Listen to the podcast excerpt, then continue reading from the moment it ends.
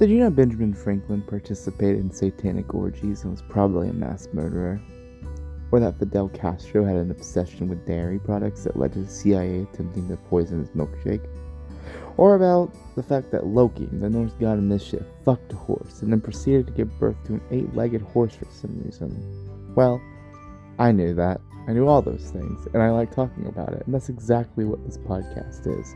It's gonna be me talking about all sorts of wonderful and strange things all throughout history, myth, culture, and everyday life that I find interesting.